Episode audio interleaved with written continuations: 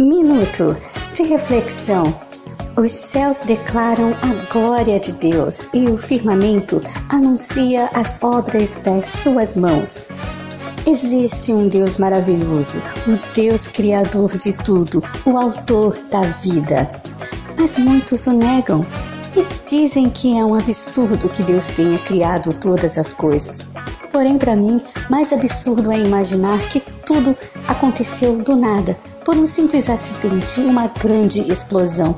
É como imaginar que um caminhão de farinha se chocou contra um caminhão de ovos e outro de leite, e aí do nada surgiu um grande bolo.